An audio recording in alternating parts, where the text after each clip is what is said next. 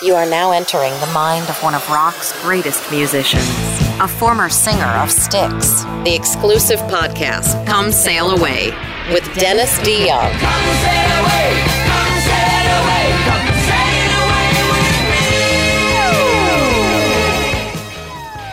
me. Hey kids, you know what's interesting to me today is what records influenced some of my favorite musicians before they became famous. And whenever I read the ones who actually tell the truth and not just spout what they think the opinion makers would want them to say to be cool, it can be both fascinating and jarring. For instance, Bob Dylan loved both Frank Sinatra and composer Harold Arlen, who wrote Over the Rainbow and Come Rain or Come Shine.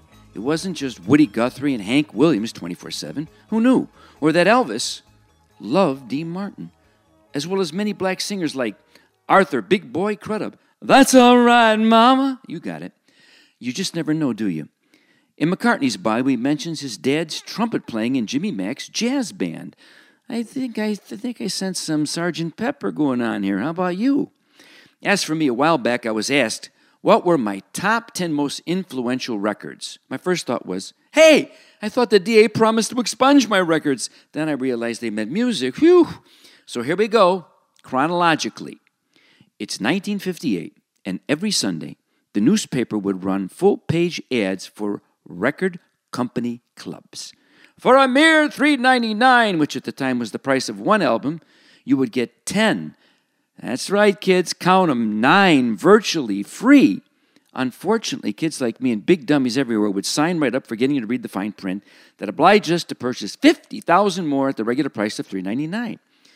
Okay, it wasn't really 50,000, it just seemed like that. I believe even after I paid off my college student loans, years later, I still owed the RCA Record Club $100 on my firstborn. Right after graduation, I went into hiding in the Honduran jungles for six months. Oh, the tsetse fly bites. I still have marks. Anyway, I took the money I earned from my paper route and signed up and ordered, among other albums, RCA's 60 Years of Music America Loves Best.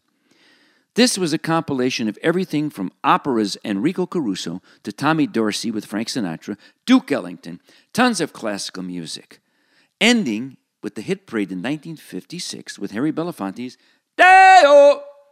That's right, kids, think Beetlejuice. Now, you see, Elvis was on RCA, which was the reason I chose them. But as I found out too late, no Elvis was available. He was too popular. Can you say bait and switch? So no rock and roll, none.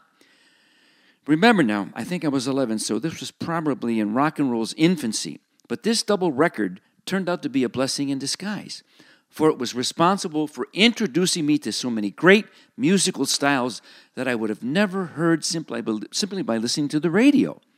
It really expanded my love for all kinds of music. I was like a sponge, not named Bob, of course. Because of this record, I could have never just been a fan of one style of music. No, no, no, not going to happen. I know there are those who like only one kind. Well, good for them. It's just not me. This is why I could be in favor and support Miss America from Grand Illusion and Boat on the River from Cornerstone at the same time. Stylistically at opposite ends of the spectrum, but both great songs. That's right.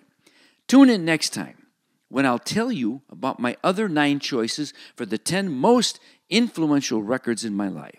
For the unbelievable price of only $3.99, check the fine print. Enlightening? Perhaps. Entertaining? Always. Thanks for listening to the podcast, Come Sail Away with Dennis DeYoung. Get the next new episode Friday morning at 7 a.m. on this website,